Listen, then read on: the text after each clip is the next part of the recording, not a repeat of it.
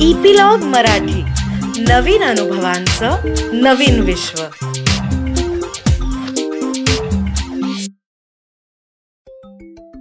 नमस्कार माझ्या छोट्या दोस्तांनो.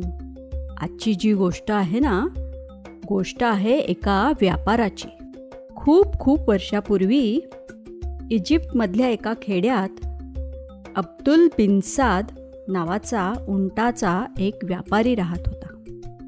त्याच्याकडे एकदम जातिवंत आणि एकदम उत्तम दर्जाचे असे खूप उंट होते. त्या उंटांच्या अंगावर सशासारखे पांढरे शुभ्र केस असायचे. त्यामुळे ते उंट खूप छान दिसायचे. आणि अब्दुल्लाचं आपल्या उंटांवर मात खूप प्रेम होतं. तो त्यांची अगदी खूप छान मनापासनं काळजी घ्यायचा. आणि वर्षातनं एकदा तिथे जो बाजार भरायचा त्या बाजारात नेऊन आपले काही उंट विकायचा. त्याचे उंट खूप छान असायचे जातीवंत असायचे. त्यामुळे लोक तो मागेल ते पैसे देऊन ते उंट विकत घ्यायचे. त्यामुळे त्याला भरपूर पैसे मिळायचे. पण ते पैसे तो त्याचं घर चालवण्यासाठी नंतर ह्या उंटांची अतिशय चांगली काळजी घेण्यासाठी आणि नवीन उंटांची पैदास तयार करण्यासाठी वापरायचा. अब्दुल्लाची बायको पण अतिशय प्रेमळ होती समजूतदार होती. आणि त्या अब्दुल्लाला तीन मुलगे होते. ते सगळेजण मिळून एका छोट्याशा घरात अगदी छान गुण्या गोविंदानी आनंदाने राहत होते. तुम्हाला माहिती आहे ना मित्रांनो इजिप्तमध्ये खजुराची झाडं असतात. तर अशीच त्याच्या झोपडीच्या बाहेर जी खजुराची झाडं होती त्या झाडांच्या सावलीत त्यांनी ते सगळे उंट बांधून ठेवलेले असायचे. तो त्यांच्याकडे बघत बसायचा. त्याला खूप छान वाटायचं. अगदी छान बरं वाटायचं. आणि अशीच काही वर्ष जात असतात. अब्दुल्ला हळूहळू म्हातारा होत असतो. त्याचं वय वाढत असतं. त्याला ते लक्षात येतं की आता आपलं वय वाढत चाललं आहे म्हणून एका रात्री जेवण झाल्यावर तो त्याच्या बायकोला आणि तिन्ही मुलांना जवळ बोलावतो आणि तो म्हणतो की मला तुमच्याशी थोडं बोलायचं आहे मुलांना उद्देशून म्हणतो मुलांनो आता माझं वय वाढत चाललं आहे माझं शरीर थकत चाललं आहे मला पूर्वीसारखं आता जास्त काम होत नाही. आणि अलीकडे मी थोडासा आजारी पण असतो. तर मी तुम्हाला सांगणार आहे की मी गेल्यावर तुमच्या आईची नीट काळजी घ्या. एकमेकात भांडू नका. माझ्याकडे तुम्हाला देण्यासाठी असे काही खूप प्रॉपर्टी किंवा खूप काही नाही आहे पण जे काही आहे ते मी एका इच्छापत्रामध्ये लिहून ठेवलं आहे आणि ते इच्छापत्र आपल्याकडे हे जे धान्याचे रांजण आहेत त्यातल्या एका रांजणाच्या तळाशी ठेवून दिलं. मुलं ते ऐकतात. त्यांना असं वाटत नाही की अरे आपले वडील इतके लवकर जातील असं. पण मुलांशी बोलल्यानंतर काही महिन्यातच एक दिवस सकाळी उठून ती मुलं आणि अब्दुल्लाची बायको बघतात तर अब्दुल्ला हे जग सोडून गेलेला असतो. म्हणजेच अब्दुल्ला मरण पावलेला असतो. त्या तिघांना आणि त्याच्या बायकोला खूप दुःख होतं. ती खूप शोक करतात. पण हळूहळू चार पाच दिवसांनी त्या दुःखातनं जरा सावरतात आणि त्यांना लक्षात येतं की अब्दुल्लानी त्याचं इच्छापत्र करून ठेवलं आहे ते सगळे रांजण शोधतात. त्यातल्या एका शेवटच्या रांजणात सगळ्यात खाली अगदी तळाशी एका प्लॅस्टिकच्या पिशवीत कागद ठेवलेला त्यांना आढळतो. तो कागद बाहेर काढतात आणि ते इच्छापत्र वाचतात. तो मोठा मुलगा जो असतो तो ते इच्छापत्र उघडतो आणि वाचायला लागतो. त्याच्यात त्यांनी लिहिलेलं असतं अब्दुल्लानी की मुलांनो की मी तुम्हाला सांगतोय की तुम्ही तिघांनीही तुमच्या आईची चांगली काळजी घ्या. तुमचे जे काही निर्णय असतील तुम्ही जे काही ठरवाल ते तुमच्या आईला सांगा कळवत जा.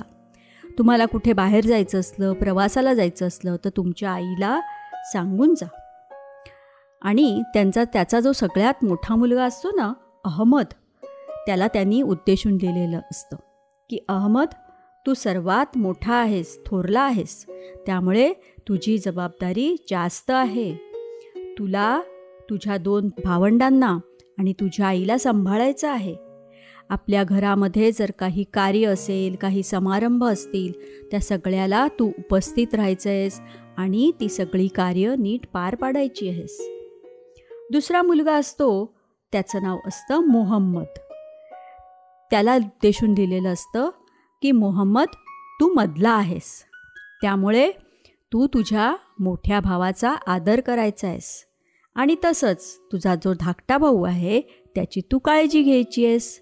तसंच आईची पण काळजी घ्यायची आहेस. आणि तिसरा मुलगा जो असतो त्याचं नाव असतं मुकर्रम. तो सगळ्यात धाकटा असतो. त्यामुळे त्याला उद्देशून लिहिलेलं असतं की मुकर्रम तू सगळ्यात धाकटा आहेस छोटा आहेस. पण तू तुझ्या आईचा खूप लाडका आहेस. त्यामुळे तुझ्या आईला काय हवं आहे नको आहे ते जबा पुरवण्याची जबाबदारी तुझी आहे. तसंच तुझे थोरले जे दोन भाऊ आहेत त्यांचा तू आदर करायचा आहेस आता जेव्हा मी नसीन तेव्हा वडिलांच्या जागी हे दोन भाऊ असतील तेव्हा तू त्यांचा आदर कर. मुलं इच्छापत्र वाचून संपवतात. तेव्हा त्यांना लक्षात येतलं की अरे ह्याच्यात काही असं लिहिलेलंच नाही आहे काही वाटणी काही प्रॉपर्टीची किंवा कोणाला काय दिलं आहे वगैरे. हे तर नुसतं आपल्याला उपदेशच केलेला आहे. ते जरा हिरमुसली होतात. पण त्यांना त्याच्यातच एक दुसरा कागद पण मिळतो.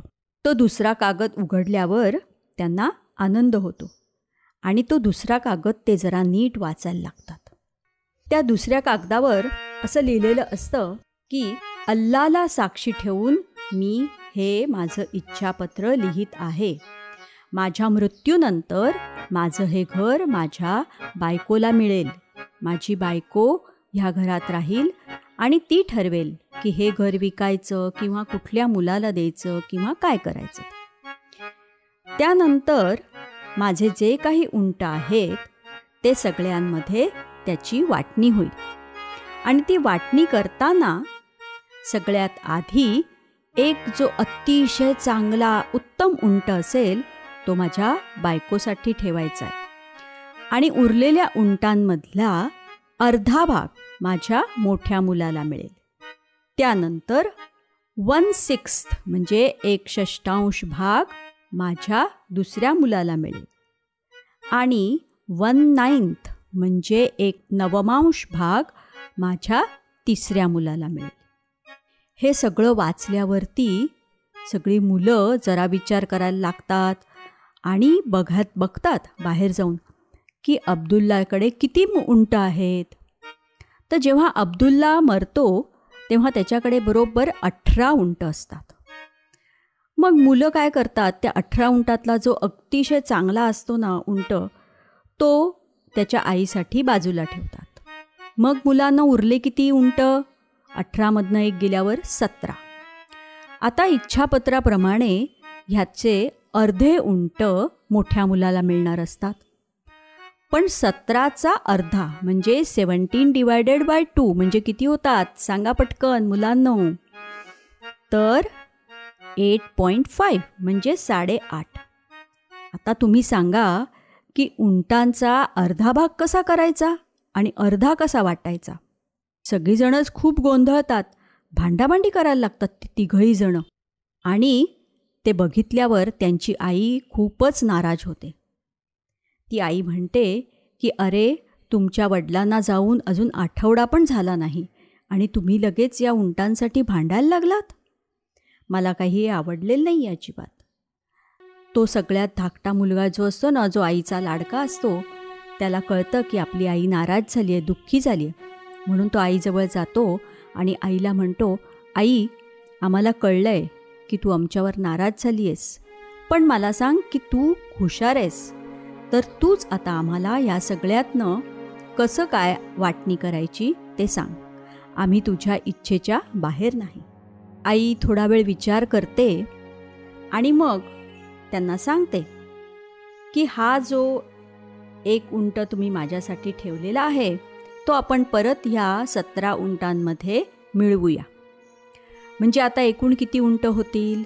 अठरा उंट होतील. हो की नाही? आता इच्छापत्राप्रमाणे सगळ्यात मोठा मोठ्या मुलाला म्हणजे अहमदला अर्धे उंट मिळणार आहेत. तर अठराच्या हाफ म्हणजे किती झाले मुलांनो? नऊ उंट. हो की नाही? मग आता अहमदला मिळणार नऊ उंट. त्यानंतर दुसऱ्या मुलाला वन थर्ड. वन थर्ड म्हणजे किती? सहा उंट. हो ओके नाही? एटीन डिवायडेड बाय थ्री म्हणजे सहा. तर आता सहा उंट मिळणार दुसऱ्या मुलाला. आणि सगळ्यात धाकटा जो आहे त्याला मिळणार वन नाईन्थ म्हणजे दोन उंट. आता सांगा मित्रांनो पटापट बेरीज करून नऊ उंट मोठ्याला सहा उंट दुसऱ्या मुलाला आणि दोन उंट तिसऱ्या मुलाला. म्हणजे किती झाली? ॲडिशन सतरा उंट. आणि एक उंट राहिला जो आईचा होता. मग झाली की नाही आता समान वाटणी इच्छापत्राप्रमाणे? तर अब्दुल्लाची बायको पण अशीच हुशार होती. आणि हे सगळं बघितल्यावरती मुलांना खरं म्हणजे समजतं की वडिलांनी हे असं का लिहून ठेवलं आहे तर त्यांनी असं लिहून ठेवलं आहे कारण त्यांचं म्हणणं असं आहे की तुम्ही सगळ्यांनी गुण्यागोविंदाने न भांडता एकत्र राहा तुमच्या आईला सांभाळा. लवकरच मी तुम्हाला एक नवीन गोष्ट सांगायला येईन. त्याची सूचना तुम्हाला एपिलॉग मीडिया वेबसाईटवर मिळेलच. किंवा जिओ सावन गाना ॲपल पॉडकास्ट स्पॉटीफाय ह्याच्यावर मिळेलच. तुम्ही पण ऐका आणि तुमच्या मित्रमैत्रिणींना जर ऐकायची असेल तर त्यांना पण सबस्क्राईब करायला सांगा. सांगाल ना? तोपर्यंत अच्छा